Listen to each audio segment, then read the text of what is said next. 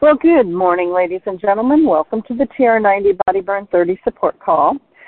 This call is happening Monday through Friday at this time, which for me is 6:40 Pacific time, 7:40 Mountain Time, 8:40 Central Time, and 9:40 Eastern Time.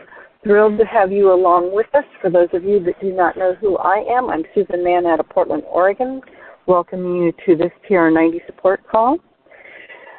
If you are um, ever missing this and you want to pick it up, you if you go to SoundCloud or wherever you get your podcasts, put in Frank F R A N K Lomas L O M A S and TR90, and these calls will pop up. They are archived back now more than 11 years. um, you could also put in Frank Lomas um, Solutions, the Digit 4 Anti-Aging if you get your podcast through a different uh, service other than SoundCloud. If you're listening to this on the podcast, you can pick us up live at 1-712-775-8972. And when it prompts for the code, put in 910022 and you will be connected to the call and we would be thrilled to have you along with us.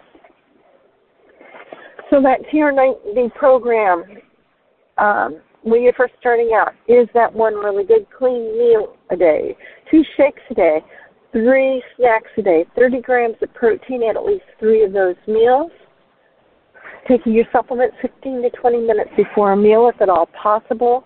That is your optimum um, time to take them. But if not, do take them with your meal because they'll still work. It's just they won't be quite as effective as is as they would be if you could have them on board in your system prior to um, eating your meal.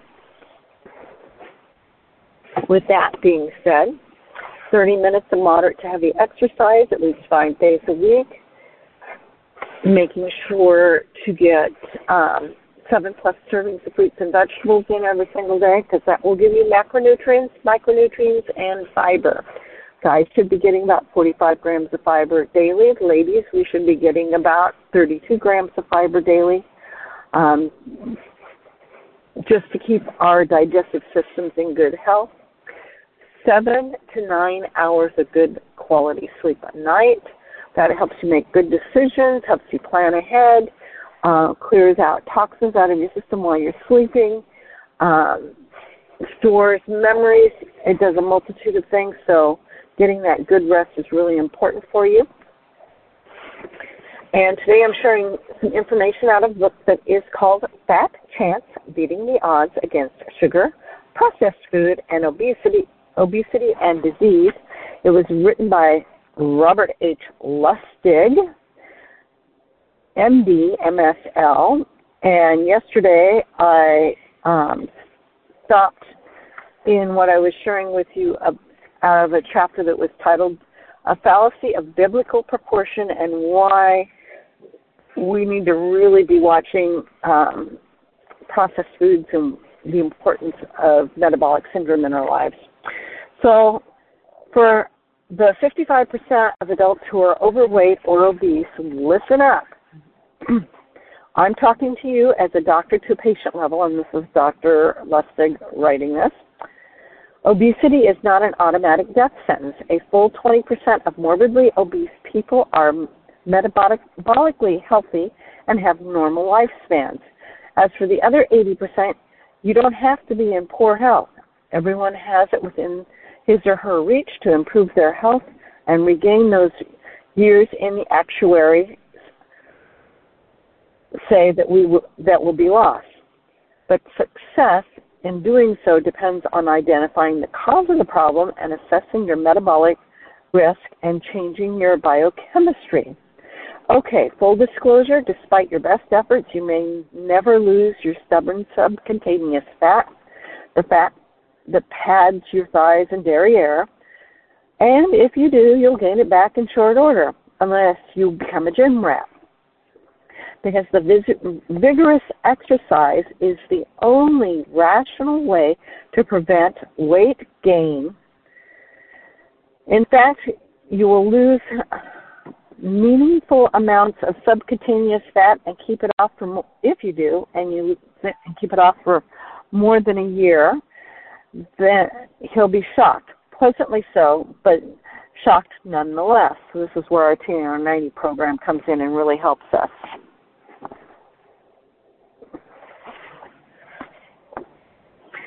For the 45% of adults who are of normal weight, pay attention. You either sneer or pity the other 55% of your brethren who take up two seats on the bus. You look down on them as weak, overindulgent, and lazy. You resent them, you show it financially and socially. You're indignant that they cost you money and you think you're out of the woods and home free. You've been told that you'll live a long and healthy life. Whatever you're doing, it must be right.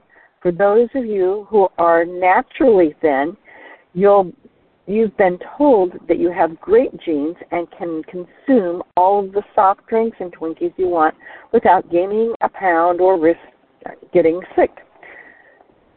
Would it would that it were true? A few years ago you were the majority of Americans. Now you're in the minority. And you're losing your percentage year by year. This means that many of you are flipping. That is gaining weight and going over to the dark side. Indeed, current projections suggest that by 2030, the United States will be 65% overweight people, 165 million adults will be obese. The 2008 movie e, Wall E is a prophecy. That's where we're all headed. We'll all be so fat that we'll have to ride around on little scooters like at Walmart. and as you get older, you risk your risk for gaining weight keeps going up. Your genes won't change, but your biochemistry will. So if you're flipping, which is more and more of you are, something must be sending you over to the dark side. And if it's not your fate, it will be that of your children's. Nobody knows this better than I because I take care of those children every day. Here's the kicker being thin is not a safeguard against the metabolic disease, or early death. Up to 40% of normal weight individuals harbor insulin resistance, a sign of chronic metabolic disease, which will likely shorten their lifespan or life expectancy. And of those, 20% demonstrate liver fat on an MRI in, of the, of the abdomen Liver fat, irrespective of body fat, has been shown to be the major risk factor in the development of diabetes. You think you're safe? You are so screwed. You, and you don't even know it. The overriding thesis of this book is that your fat is not your fate, provided you don't surrender. Because people don't die of obesity per se, they die of what happens to their organs. On the death certificate, the medical examiner doesn't write down obesity. Instead, it's heart attack, heart failure, stroke, diabetes, cancer, dementia, or cirrhosis of the liver. These are diseases that travel with obesity. They are all chronic metabolic diseases. All normal weight people die of these as well. That's the point. It's not the obesity. The obesity is not the cause of the chronic metabolic disease. It's a marker of chronic metabolic disease, otherwise known as metabolic syndrome. It's metabolic syndrome that will kill you. Understanding this distinction is crucial in improving your health. So, no matter your size, obesity and metabolic syndrome overlap, but they are different. Obesity doesn't kill. Metabolic syndrome kills. Although they travel together, one doesn't cause the other. But then, what causes obesity? And what causes metabolic syndrome? And what can you do about each? Well, we will find out. Dr. Lustig wrote this book to help you and your kids get healthy and improve your quality of life, increase your productivity, and reduce the world's waste of medical resources. If you get thin in the process, great. If that's what you expect, go on and find your own diet guru and good luck with that. Want to get healthier? Want to get ha- happier? Want to get smarter? It's your visceral around your abdominal organs, fat and hepatic liver fat that's keeping you down. And getting rid of the visceral fat is not as hard as you think. This is the more metabolic active fat, and there's plenty you can do to shrink it. A proverb says, A journey of a thousand miles begins with a single step. This book is a journey into the workings of the body. It is a journey into the biochemistry of our brains and our fat cells. It is a journey into evolution and the mismatch between our environment and our biochemistry. And it is a journey into the world of business and politics too. This journey starts with a single but very large step in which we abandon our current thinking of obesity by challenging the age old dogma of a calorie is a calorie. Or is it? If folks want to manage healthy weight, they have to be sensitive to the calories in and the calories out. Not every calorie is the same. This is according to Governor Tom Vilsack Democrat of Iowa, U.S. Secretary of Agriculture upon the release of the 2010 Dietary Guidelines, January 13, 2011. Wait a second. If people have to be sensitive to calories in and calories out, what will happen? Why aren't the calories the same? Does anyone see the contradiction here?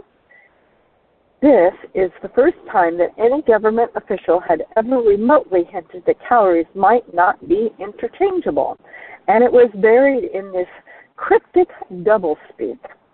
Everyone is a dietitian. Everyone thinks he or she understands obesity. Believe it or not, this is one of the harder medical conditions to comprehend. Why?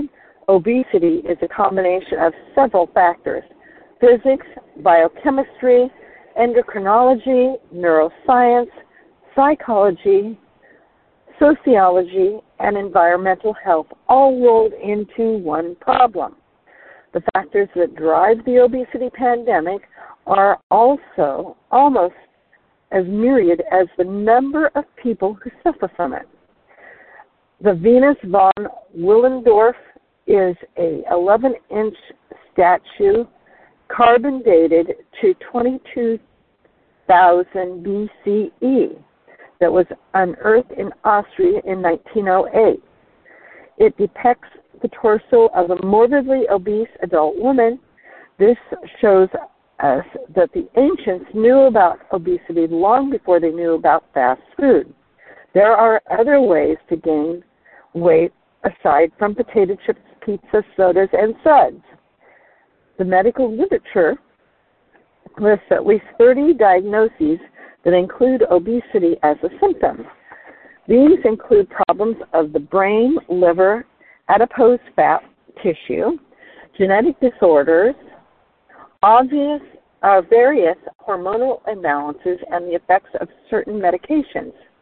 But none of these medical causes explain what happens to the world's population over the last 30 years.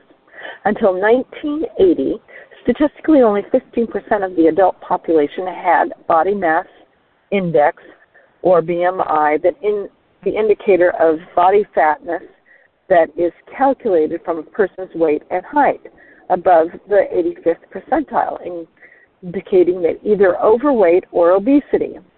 Now the statistic is 55%, and by 2030 it's expected to be 65% something's happened in the last 30 years. But what is it? And so we are actually going to stop there, and I'm going to leave you with that cliffhanger until Thursday. We'll have Frank up tomorrow, and I'll be back on Thursday, and we'll have Victoria on Friday.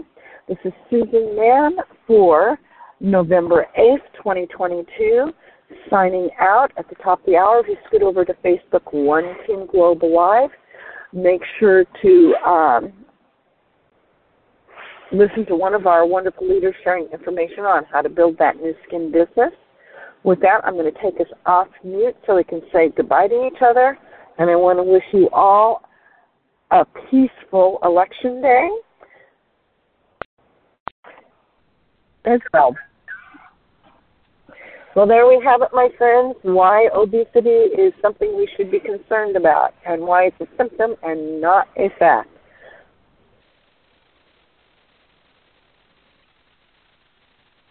And if there's no other thoughts or comments, I am going to go ahead and let us go.